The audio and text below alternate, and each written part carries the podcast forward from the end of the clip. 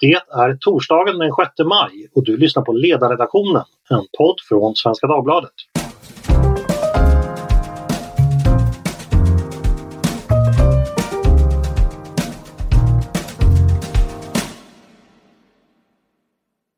Varmt välkomna! Jag heter Andreas Eriksson.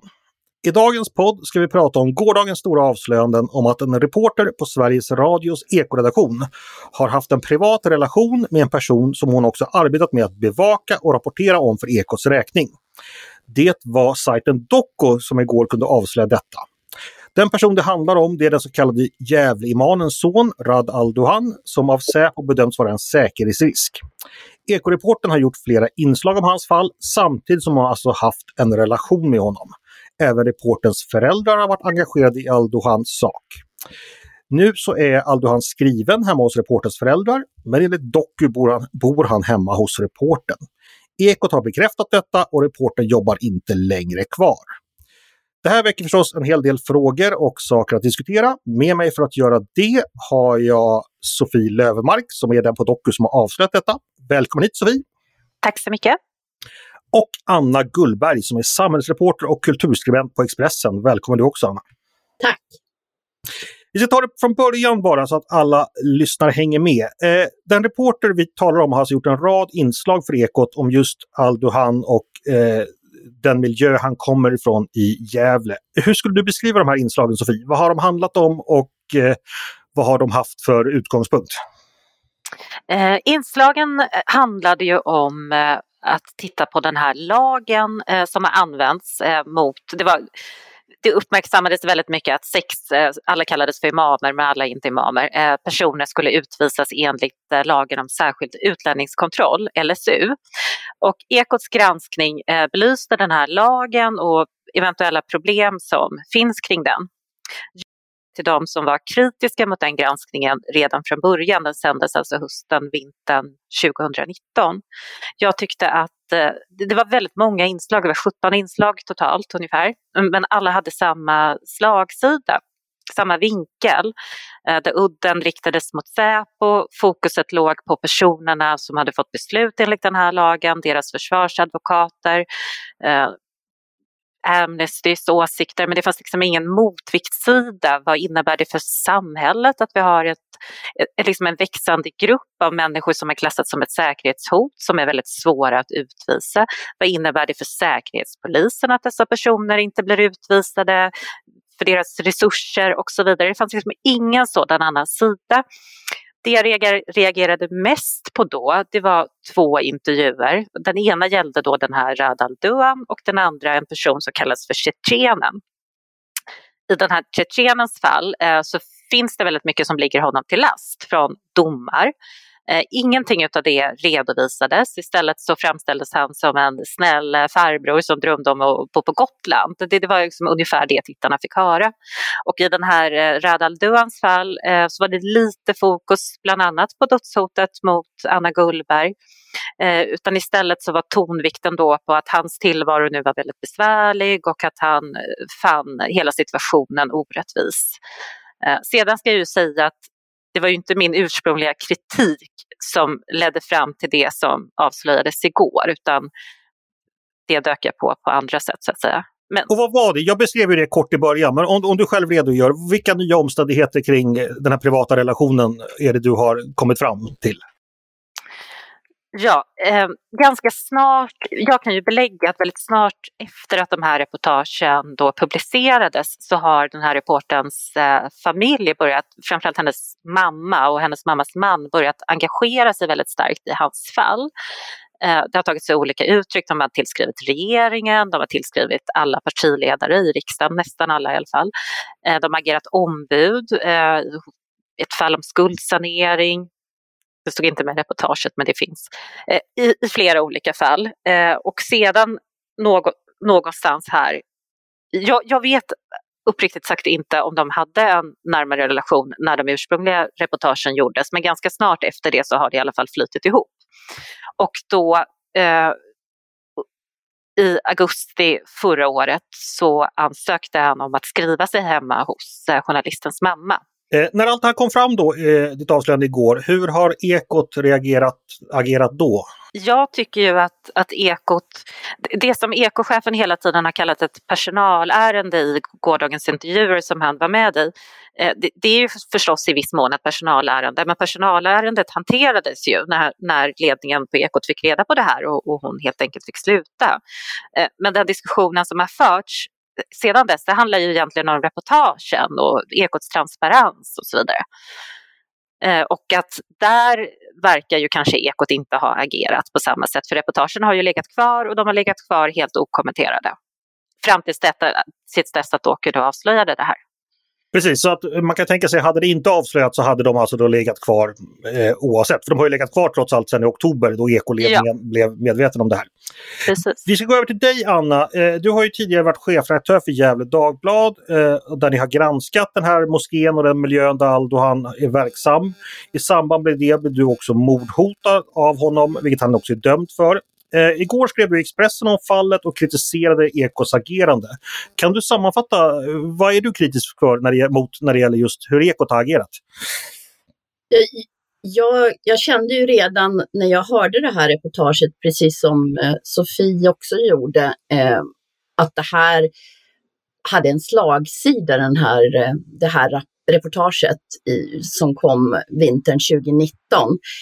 Eh, och medveten nu om den här relationen mellan Al-Doan och eh, den här tidigare ekoreporten så eh, framstår det ju ännu mera så. Och, och jag menar att man eh, inte kan uppfatta att Ekot har ägnat sig åt en opartisk rapportering. Eh, och jag är väldigt frågande till att man låter de här reportagen vara kvar. Själva hanteringen av det här ärendet hade ju kunnat skett på ett helt annat sätt tänker jag. Jag har ju själv varit utgivare i många år, eh, även på Sveriges Radio faktiskt, för en lokal kanal. Eh, och eh, trovärdigheten här eh, utsätts ju verkligen för en prövning. Jag tror att eh, Ekot har gjort sig själv en otjänst som inte har eh, gått ut och försökt äga den här situationen själv, något man kunde ha gjort redan i höstas. Och det, det, nu, nu, man verk, nu har man gjort en rapportering eh, som har blivit ganska kraftfull, men den är ju en följd av det som Sofie och Doku har avslöjat. Det är ju inte någonting som man själv har bestämt sig för att, att komma fram med. Eh, det finns ju exempel på redaktioner där det har varit reportrar som har eh, Ja, till exempel New York Times och Vanity Fair har ju haft reportrar som har eh, eh, hittat på stories, vilket har lett till, eh, ja men det har ju varit eh, publicistiska eh, katastrofer för de redaktioner som har drabbats av det här. Eh, men då har man ju då valt att hantera det här på ett sätt som har gjort att man i någon mån har försökt rädda situationen genom att själv vara den som granskar sig hårdast, genom att gå ut och berätta om det här på ett tydligt och transparent sätt och genom att avpublicera. Ingenting av det har ju skett Eh, Ekot har istället valt att hantera det som ett personalärende. Och jag tycker ju inte att man kan se det här som, eh, som en opartisk rapportering längre, alldeles oavsett om eh, det, finns, ja, det inte finns några faktafel att hitta i, i rapporteringen och oavsett om, om Ekots chef har gått igenom det här och tycker att det låter bra, utemot lyssnarna så låter det inte längre bra. Just det. Eh, innan vi går vidare ska jag bara kort säga att vi har då bjudit in ekochefen Claes Wolf Watz för att medverka eftersom vi då diskuterar han och Ekots agerande för att få deras syn på saken. Eh, han har tyvärr inte återkommit, han har kanske mycket annat att svara på idag. Eh, men bara så att ni vet om det. Men Anna, får jag bara be dig förtydliga. Om man då redan i oktober när det här stod klart för ekoledningen att det fanns en relation, då tänker du det att man skulle, då skulle tagit aktivt gått ut och sagt så här, det här är vad som har hänt på ekoredaktionen, där vi, vi vill berätta om detta för att vara öppna och transparenta. Då hade man agerat bättre helt enkelt. Är det, förstår jag det rätt då? Ja, eh, jag, jag tänker att så fort man har fått reda på det här så borde det här ha startat eh, det här då berömda ekomaskineriet med alla dessa medarbetare borde ha gått igång på alla cylindrar på den här storyn. Nu ska vi vända på varenda sten. Eh, istället så förefaller man ha gjort det här då till ett personalärende där den här personen eh, ja, jag antar uppmanas sluta på, på egen begäran. Eh, och sen så väljer man att, att låta det här bara bli tyst. Istället så, istället så kunde man ha hanterat det genom att ja, jag skulle nog förmodligen om jag hade suttit i den här situationen, det är ju alltid svårt att, att, att tänka sig in i och alltid lätt att tycka hur någon annan borde ha gjort. Men jag tror att man kunde ha drivit det här som ett ärende om uppsägning faktiskt, istället för att göra det på det här eh, eh, sättet när man slätar över det hela. Man kunde ha valt att sätta eh, den publicistiska trovärdigheten före det här arbetsgivaransvaret. Och det tycker jag faktiskt att Ekot är skyldiga att göra i en sån här situation. Ja, för jag tänker så här, alltså, den här storyn den är ju, har ju ett allmänintresse, den är ju newsy, den är ju helt klart värd att publicera, vilket då det, den inte senaste dygnet har visat. Ekot satt ju helt enkelt på en jättenyhet om sig själva som man valde att inte publicera. Eh, så att säga, för att man tog andra hänsyn. Eh, om jag går tillbaka till dig Sofie, vad tänker du om Annas resonemang kring hur Ekot har agerat Tänker du också att det hade varit bättre att agera redan i oktober när det här stod klart? Ja, definitivt. Alltså, ta kostnaden direkt så att säga brukar alltid löna sig och just för trovärdighetens skull, eh, men även också för de övriga medarbetarna på Ekot skulle jag vilja säga, för nu riskerar det här liksom att spilla över på fler vilket jag menar att det absolut inte borde göra. Men, eh, men det, när, när människor känner att det har skapats någon slags dimridå så blir skadan mycket grövre. Mm inifrån Ekot eh, så har man ju nu medarbetare som uttrycker ett missnöje med hur saken har hanterats. Och det har också framkommit Eh, dock är ju, är ju den som har avslöjat det här, men Expressen där jag jobbar har ju gjort en, en ganska stor rapportering kring den här frågan och i, i morse kunde vi publicera nyheten om att det fanns kritik redan inför eh, själva utsändandet av den här granskningen. Men att det var det ingen som lyssnade på utan istället så gjordes den här publiceringen. Men det fanns alltså interna diskussioner som problematiserade det redan då. Och nu sitter man här med det här och jag tror att om man jobbar på Ekot som har fantastiskt många skickliga medarbetare så tror jag att det upplevs otroligt besvärligt att vara fläckad av, av det här. Sen finns det en annan aspekt och det är ju den att Sveriges Radio eh, på Radiohuset på Gärdet är ett skyddsobjekt. Eh, här har vi då en person som eh, har en väldigt nära relation till någon som bedöms vara ett hot mot rikets säkerhet som har rört sig i de här korridorerna, pratat med de här personerna och eh, det finns ju ingenting som framkommer i det här läget att det skulle ha kommit någon information som inte borde det till Radal, Doan eller så. Men det är ju någonting som man måste ta med i beaktande ändå i ett sånt här läge. Och frågan är ju hur man har undersökt det. Det låter på Ekots chef som att det enda som räcker är att konstatera att, den här, att de här publiceringarna har varit helt okej. Okay. Men det finns ju många andra frågor också. Den aspekten du lyfter nu tycker jag är otroligt viktig och den har ju inte, ännu inte liksom lyfts för, för diskussion.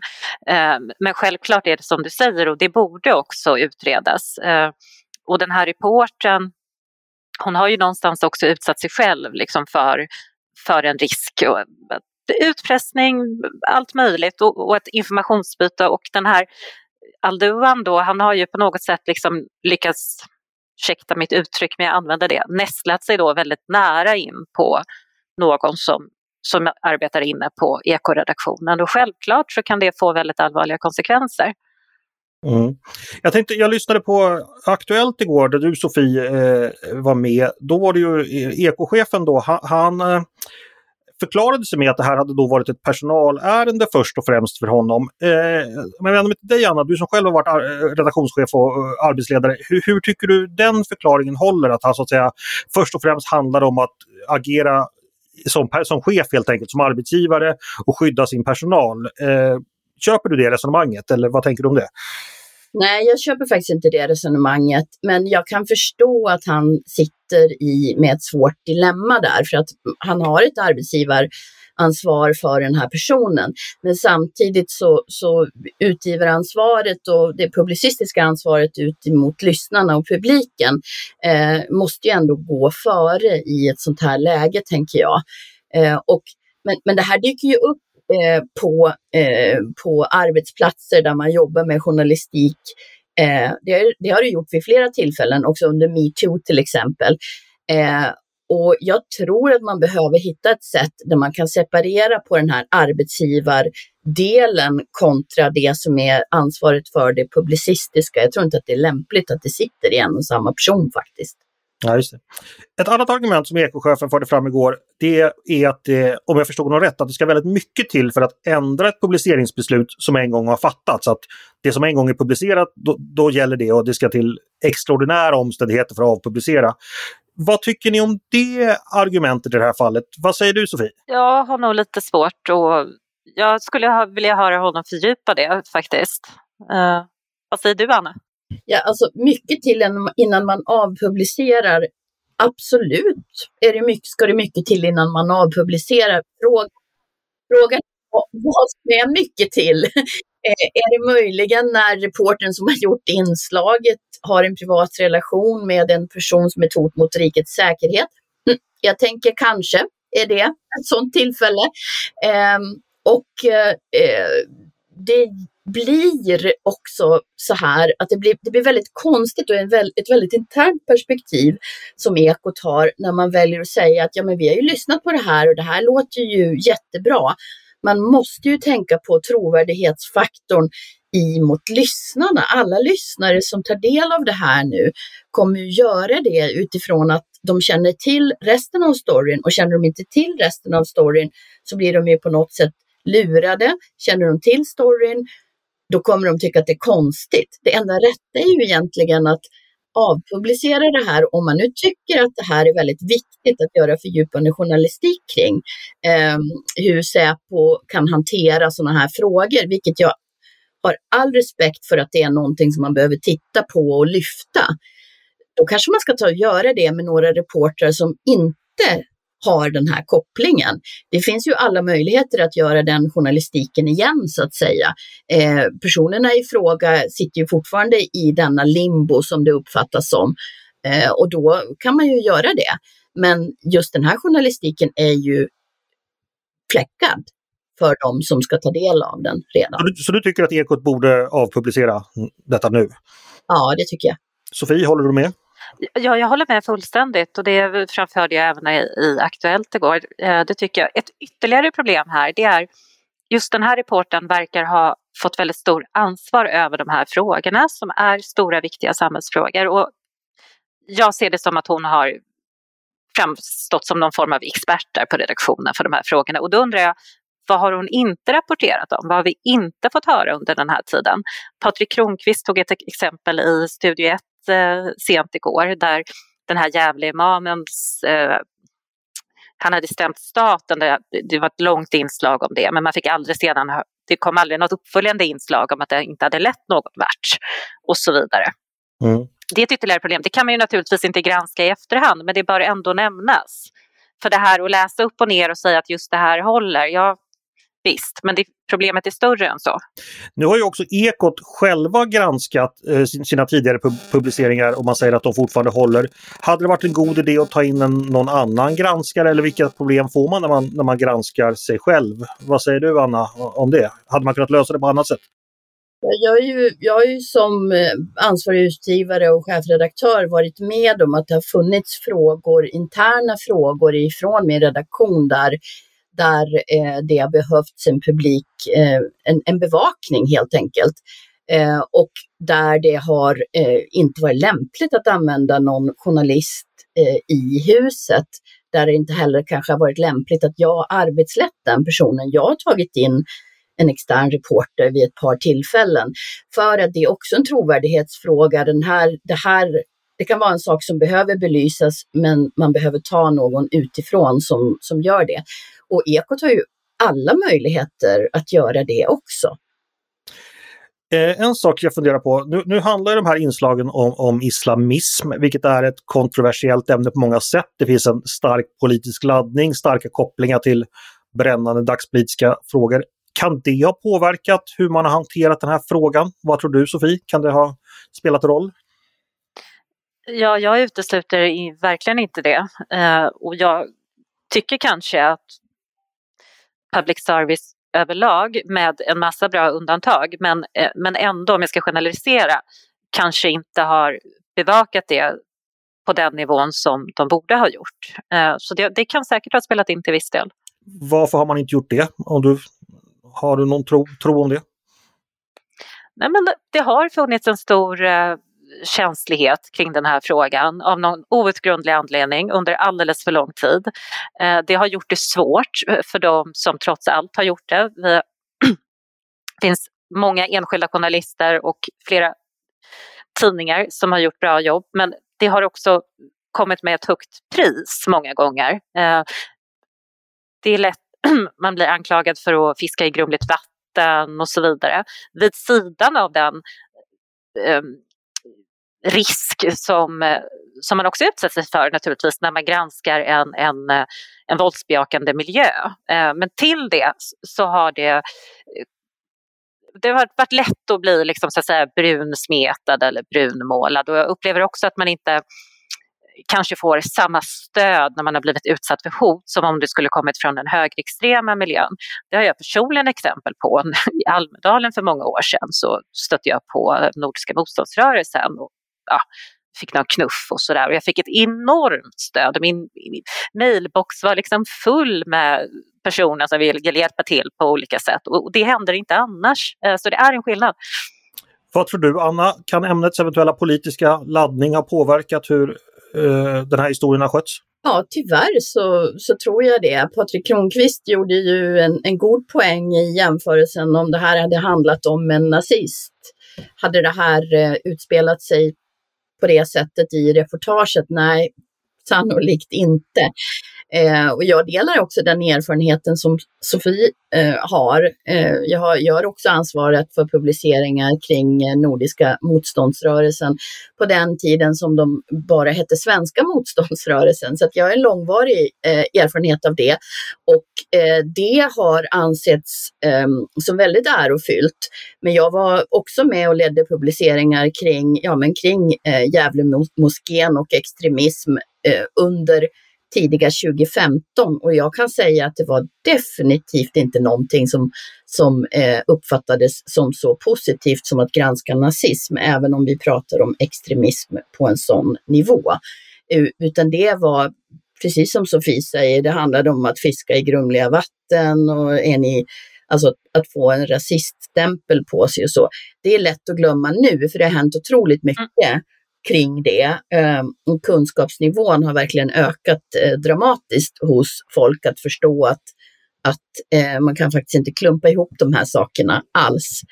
Ehm, vi, vi är liksom inte längre eh, i en tid där Muslimska brödraskapet kan sitta och uttala sig i tv för alla muslimer eller något sånt, utan vi, vi har hamnat i, i ett läge där man förmår att nyansera de här bilderna på ett helt annat sätt och, och kan titta på extremism. Men jag är inte hundra på att Sveriges Radio riktigt befinner sig eh, där. Och jag tycker väl att det här eh, är ett exempel på det.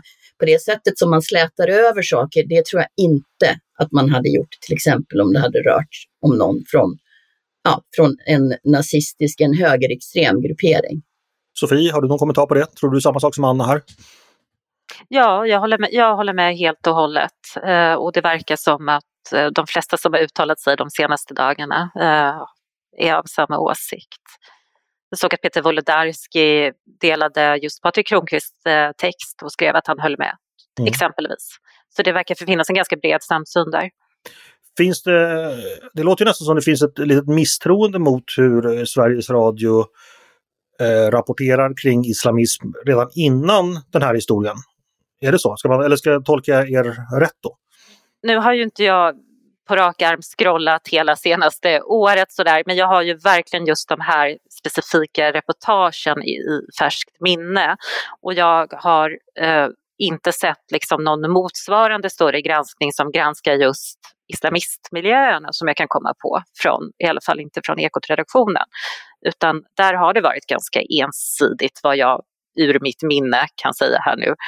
Ja, men jag skulle vilja tillägga, alltså Sveriges Radio gör ju en enorm produktion. Det finns lokala kanaler, 25 stycken P4-kanaler som var och en på de orter där det har varit relevant har också har gjort en del journalistik. Jag vet att man inom eh, den dokumentära delen av P1 till exempel har gjort eh, eh, menar, har gjort bra dokumentärer från Vivalla kring, kring, eh, kring IS-resenärer och annat. Så att det är nog liksom en, en bild som är lite, lite brokig. Så, eh, där det finns goda exempel, absolut.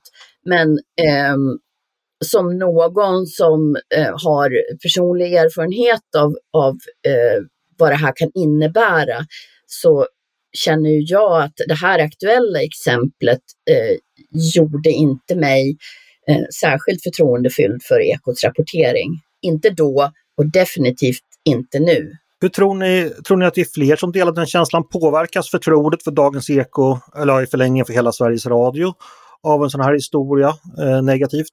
Vad tror du Sofie? Nej, men jag tror att hanteringen av den här påverkar förtroendet, absolut.